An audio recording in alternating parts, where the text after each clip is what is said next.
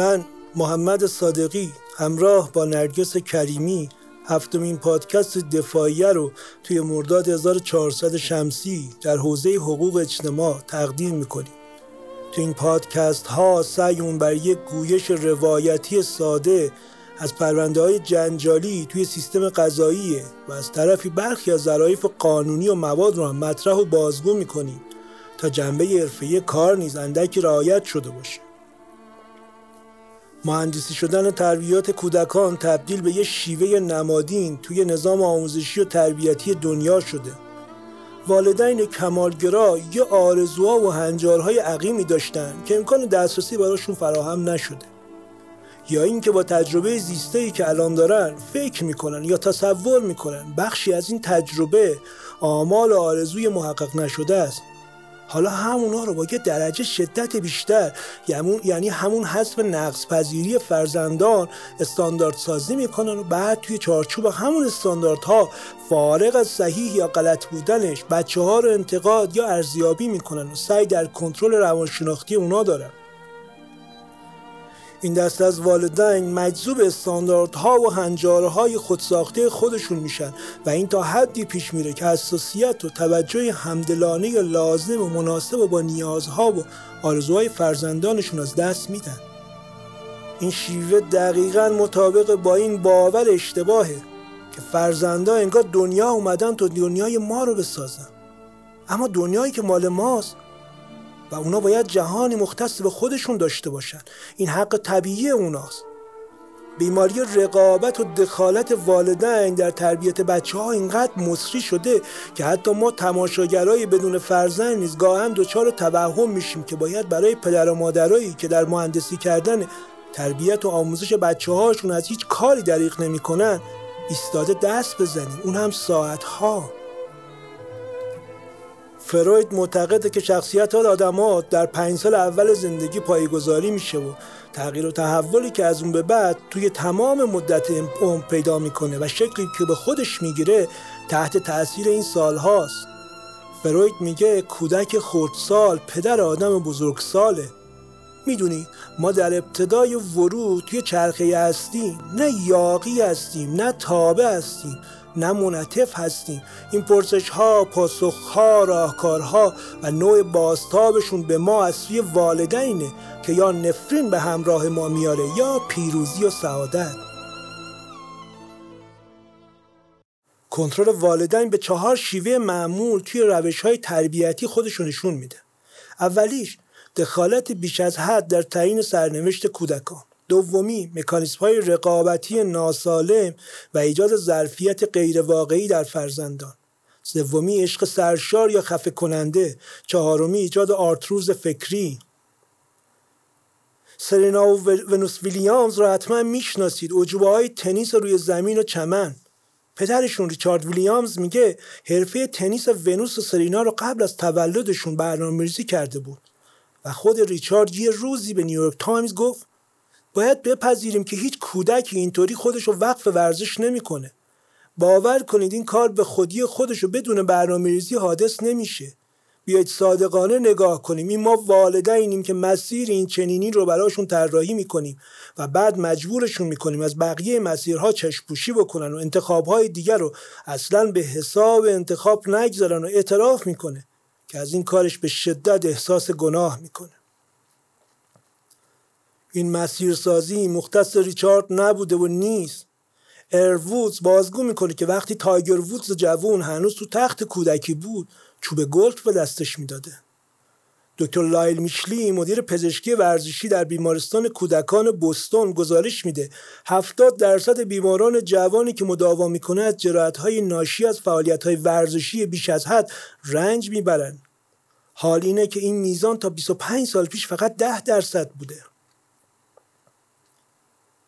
وقتی صحبت از مکانیسم های رقابتی ناسالم میشه زندگی وراسنتی را به میون میاره. زندگی وراسنتی مشکلاتی را با خودش به همراه آورده. چه بخوای و چه نخوای کودک رو تحت تاثیر می‌ذاره که نظام وراسنتی همبستگی عاطفی از هم گسیخته میشه. پیوندهای خانوادگی گسسته میشه. سنت ها به پاره های کوچکی تبدیل میشن که دیگه اون اثرگذاری پیش رو رو ندارن. و روابط عاطفی مسیر متفاوتی رو برای کودکان می‌سازه. سرعت و سبقت از ویژگی های این نظام نوینه که در برابر خلوص و محیط پرصفهای جوامع با نظام سنتی قرار می‌گیره و نتیجهش این خواهد بود که پدران و مادران پس از اونا فرزندانشون تنها تفکر قالبشون سبقتجویی از همگنان و همقطارانشون قرار می‌گیره. و برای نیل به این هدف وسایل مشروعیت خودش رو از دست خواهد داد و در نتیجه اون چیزی که به سبد عمر ما میاد اصلا خوشایند و خوشحال کننده نیست. توی میهمانی ها حتما با این معرفی ها روبرو بودید. این دکتر آینده ماست. این دختر گل ما قرار پزشک بشه. خانم این دختر منه که قصد داره مهندس بشه. آقای این پسر من قصد داره پنج سال دیگه برای تحصیلات کارشناسی هوافضا به آمریکا بره. دفتر زندگی کیارش هم دقیقا از این نظام نوین ورق ورق شده و حالا توی مرکز بازپروریه و منتظر جلسه های دادرسیش یکی یکی, یکی رد بشه و بعد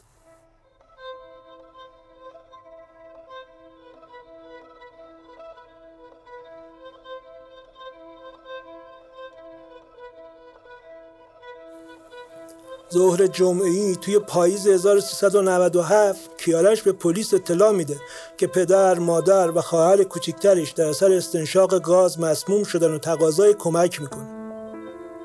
پلیس اورژانس وارد صحنه میشه و با آزمایش های اورژانسی متوجه میشن پدر و, مادر، پدر و مادر چند ساعتی از زمان مرگشون گذشته. خواهر کوچیکه هنوز دارای علائم حیاتی بوده و به موقع به بیمارستان انتقال پیدا می‌کنه. کیارش داستان اینجوری تعریف می‌کنه. همراه با دوستم الیاس رفته بودیم کوه. ظهر که برگشتیم کسی در رو باز نکرد. و مجبور شدم از در برم بالا و وقتی وارد خونه شدم متوجه بوی شدید گاز شدم و دیدم پدر و مادر و خواهرم روی زمین افتاده بودن. در پنجره ها رو باز کردم و با پلیس اورژانس تماس گرفتم. این تمام ماجرایی بوده که کیارش در طول پنج روز مدام بدون کم و کاس با تمرکز بالا تکرار می‌کرده این حادثه وقتی رنگ و بوی یه اتفاق ساخته شده رو به خودش گرفت که رفتار نامناسب کیارش در برخورد با فوت پدر و مادرش تناسبی با رفتار طبیعی فوت والدین نداشت. مناسب یعنی اینکه دیدن در طول زمان بازجویی در پاسخ سوالات یه مدت, مدت زمان زیادی فکر می‌کنه. بیش از اندازه مضطربه. و توی بعضی اوقات اونقدر آروم که نمیشه بهش توجه نکرد. یا بازجو میگه وقتی با خواهر کوچیکش مواجه شو اصلا قادر نبود خودش رو عزادار نشون بده. یا خودش رو به عنوان تنها و تنها چتر رو حامی خواهرش جلوه بده. حتی بعضی از نزدیکانش از جمله پدر بزرگ مادریش جایی اظهار می‌کنه که این اواخر درگیری میان کیارش و پدر و مادرش زیاد شده خواهرش هم اینو تصدیق می‌کرد. اونا می‌گفتن رفتار کیارش در این دو سه سال سینوسی شده بود. یا عالی یا تالی یا پر یا خالی یا سرخوش یا افسرده. همه چیز تقریبا همونطوری پیش می‌رفت که کیارش عنوان کرده بود. اما وضع رفتار کیارش جوری بوده که تمام گزارش های بازجویی با تردید و اما و اگر و چراهای بازجوها ثبت شده بدون اون که پاسخی در خور پیدا کنن. انگار یه چیزی داشته این وسط ها وصله ناجور می شده وقتی گزارش پزشکی قانونی ارائه میشه یه باره وضع تغییر می‌کنه. همه چیز به هم میریزه. کیارش حالا میاد تو مقام اتهام میشینه. پدر و مادر در اثر خفگی ناشی از فشار جسم سخت بر های اصلی فوت کردند. قبل از اون به گواهی پزشکی قانونی با قرص برنج مسموم شده بودند اما دارای هوشیاری کمی بودند. مقاومت پدر کاملا مشهود بوده چون پشت شونه و کتفش آثار کبودی قابل مشاهده بوده و سرانگشتان مادر هم به شدت دچار خونمردگی شده بوده کیارش بازداشت میشه. توی اولین بازجویش به قتل پدر و مادر و بیهوش کردن خواهرش اعتراف می‌کنه. توی اتاق کیارش تعداد زیادی قرص ریتالین کشف میشه. دست نوشتهایی که مدام از پدر و مادرش اعلام نفرت کرده بود. آرزوی مرگش و تقریبا هر یک صفحه در میون نوشته شده بود. پرونده خیلی قطوره و گفتن زیاده سبب میشه خستگی به گوش و تنتون بشینه. خلاصه این بوده پدر و مادر کیارش وضع مالی مناسبی داشتن. متمکن بودن. نسبت به تربیت هر دو تا فرزندشون بی نهایت سختگیر بودن. کلاس های تقویتی کلاس های ورزشی کلاس های هنری زبان. این برنامه یک تا صبح تا شب فرزندانش بود. حدودا هر دوتاشون توی روز حدود 16 تا 17 ساعت مجبور بودن وقت برای یادگیری و تمرین بگذارن. کیارش این اواخر نمی‌تونستن پای خواهر پیش برن از طرف و پدر و مادر سرزنش می شده. برای جبران این ضعف به راهنمایی دوستش الیاس مصرف قرص ریتارین رو شروع می‌کنه. اوج می‌گیره و اما با شسته شدن تحمل مغز دچار رکود میشه. مصرف بیشتر قرص سینوسی شدن رفتار رو تشدید می‌کنه و این روابط والدین با پسر رو توی مرحله وخامت می‌بره. الیاس هم فرزند طلاق بوده. به نوعی وقتی دو تا همدرد به هم می‌رسن برای پیدا کردن وجه افتراقاشون تلاش نمی‌کنن چون اینقدر در وجه اشتراکشون یگانه هستن که به چیز دیگه اصلا فکر نمی‌کنن. توی میون تصمیم می‌گیرن ابتدا پدر و مادر کیارش رو بکشن و بعد سراغ پدر و مادر الیاس برن.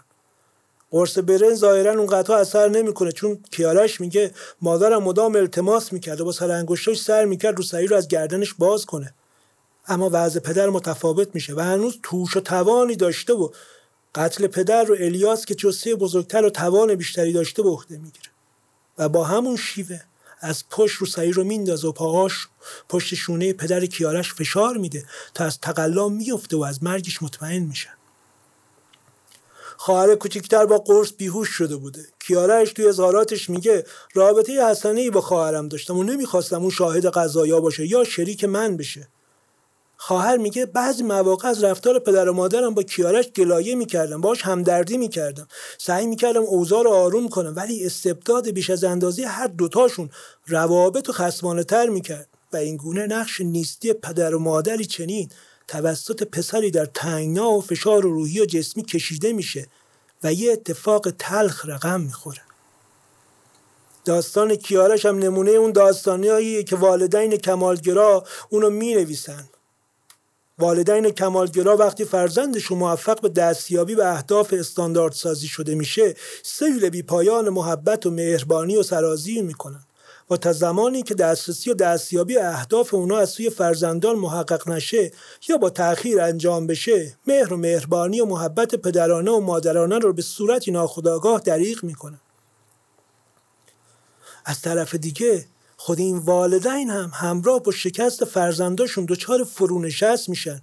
یه چراغی دارن به نام من مقصرم که دقیقا همین موقع روشن میشه. مدام خودشون رو سرزنش می‌کنم من پدر بعدی هستم. من مادر ناشایستی هستم. این نسوگیری سبب میشه از یک طرف بچه ها فشار بیارن که اشتباه کمتری مرتکب بشن و از طرف دیگه کارکرد موثر خودشون رو از دست میدن. چون اون چراغه وقتی به تعداد زیادی روشن خاموش بشه قطعا سیستم رو معیوب می‌کنه.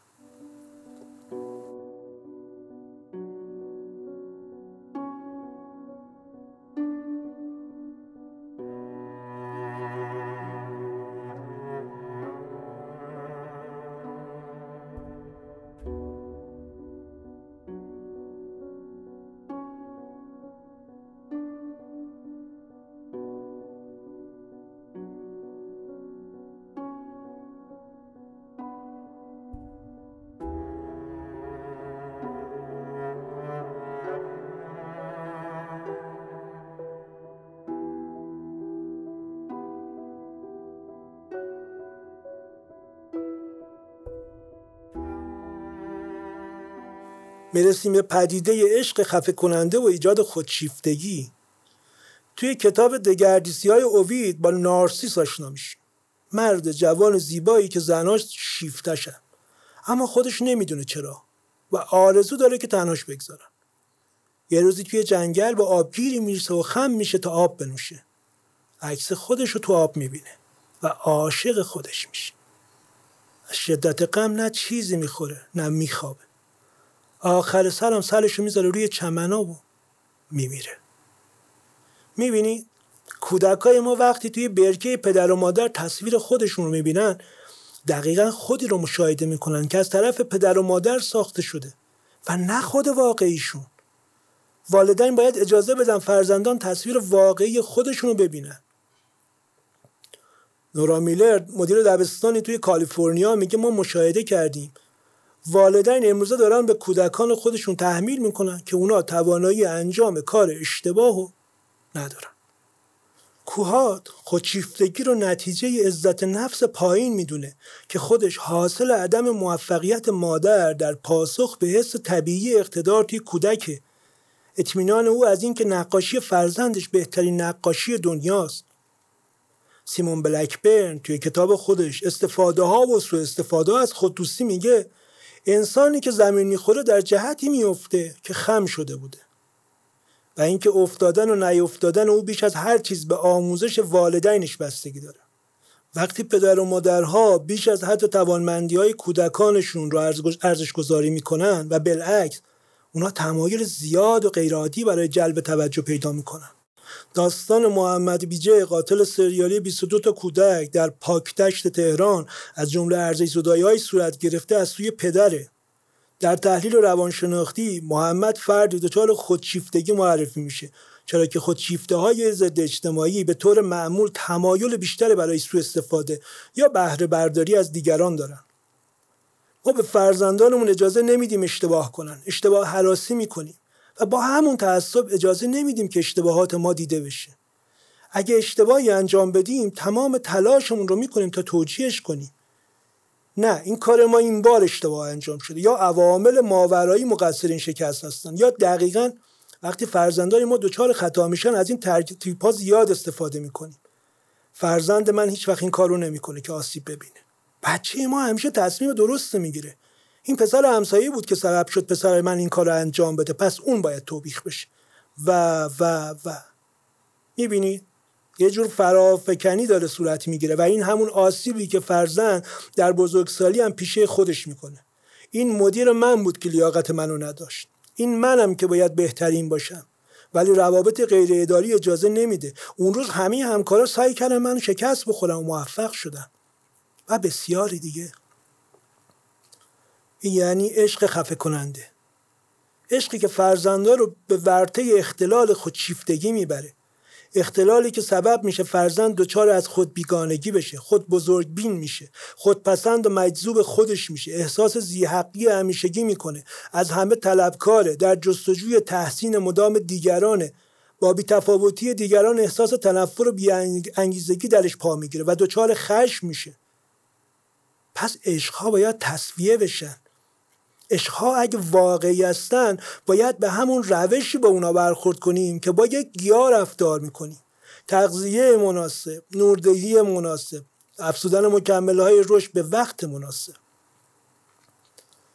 آرتروز فکری شاید توی توضیحات عنوان خودشیفتگی و عشق خفه کننده با آرتروز فکری متوجه شباهت بشیم ولی دقیقا دو تا نکته متفاوته که در طول متن باهاش بیشتر آشنا میشیم.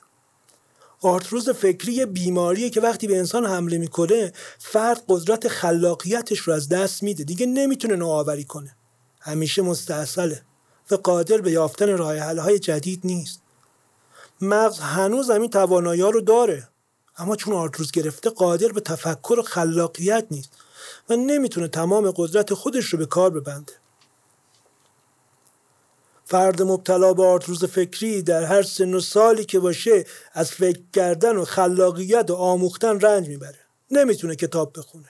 نمی‌تونه برنامه آموزشی و مفید رو تماشا کنه و نمی‌تونه از دیگران بیاموزه. در چنین حالتی فرد دوست داره در همین وضعیتی که هست بمونه و خودش رو از هر حرکتی دور نگه میداره.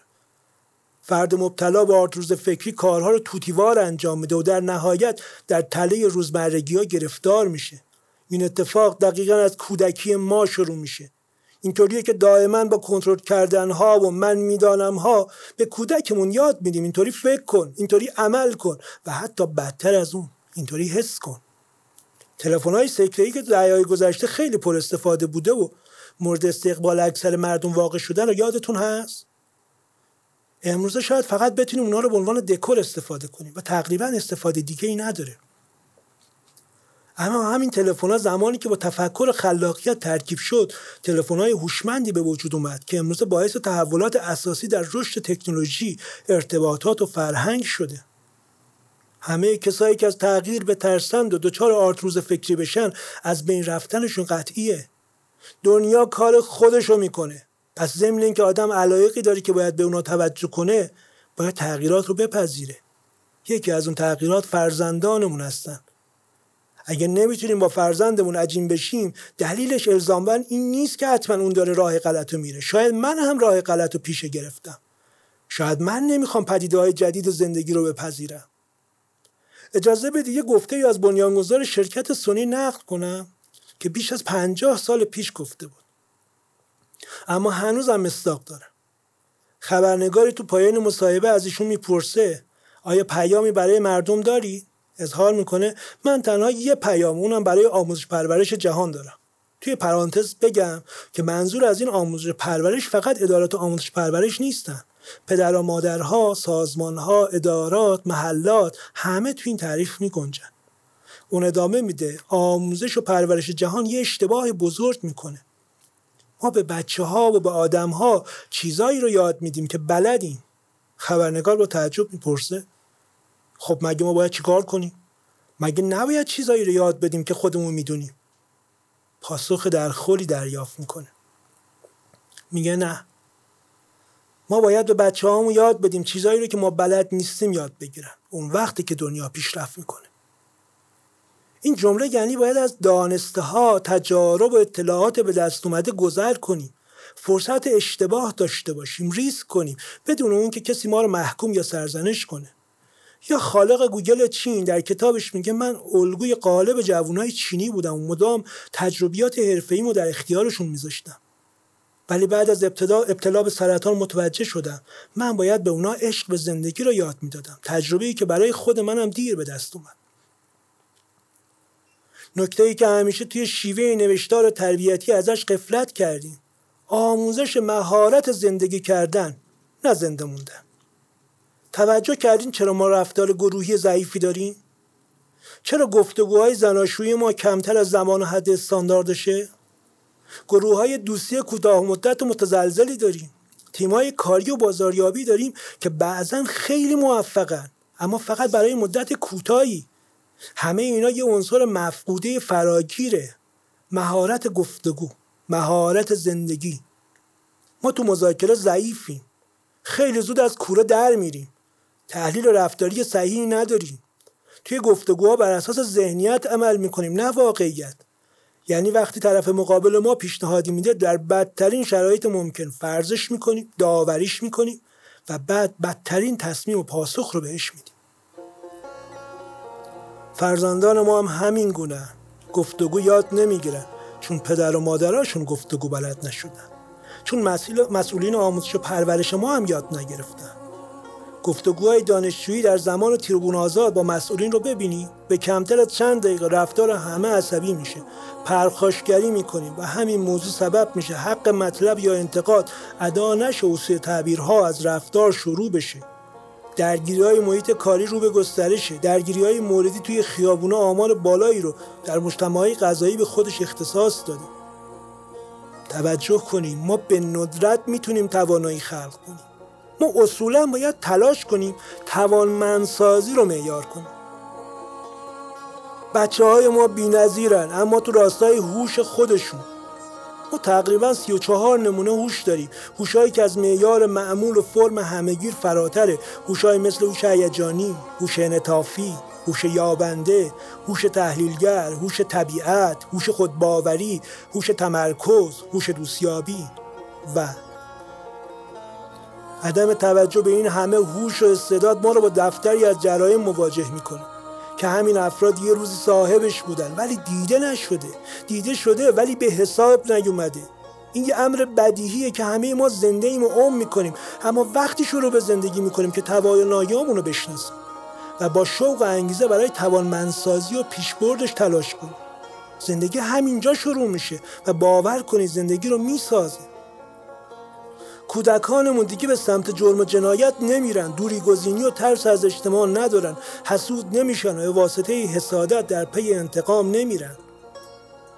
باور کنیم هیچ فردی کامل نیست. اصلا دنیا آدمی کاملی تا حالا خلق نکرده و برنامهش اونقدر حرفه‌ای نیست که تموم نقصها رو برطرف کنه. فیلم زیبای شهر خدا رو حتما دیدید. این فیلم دقیقا دنیای کودکی پرنقص رو نشون میده که از طبیعت مجاورش همه رو پذیرفته و با اون قرار نقش خدایی رو ایفا کنه. از طرفی فیلم کوکو قبل از شنل رو با اون درامای شخصیتی شنل می‌بینیم که یک کودک بر خلاف باور دوروبرش تخیل رو تبدیل به واقعیت می‌کنه.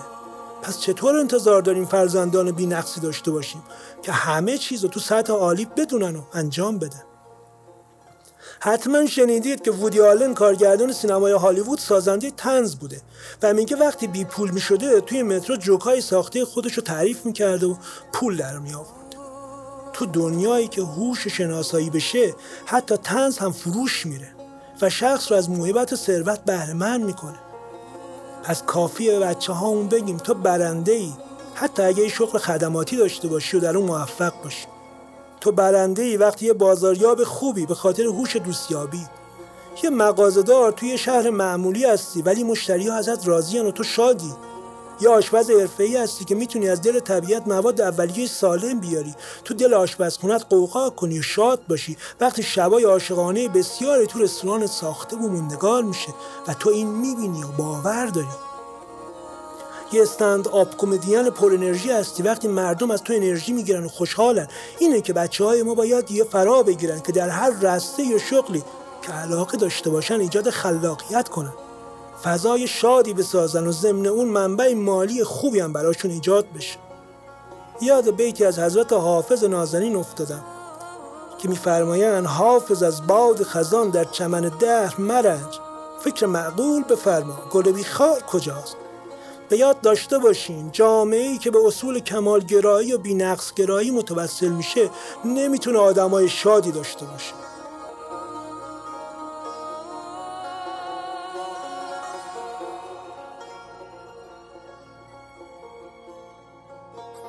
مثل همیشه از نرگس عزیز همسر نازنین و مهربانم به پاس مهربانی صبر و شکیباییش که برای شنیدن و چندین بار شنیدن و ویرایش نقادانه صرف کرد بیکران سپاسگزارم. امیدوارم این پادکست تفاوتی رو بین حال آینده و گذاشتمون ایجاد بکنه. ما نیازمند شنیده شدن هستیم. نیازمند این که شما باشی و با هم گفتگو کنیم بی تردید این ابتدای تغییره. روز و روزگار. خوش.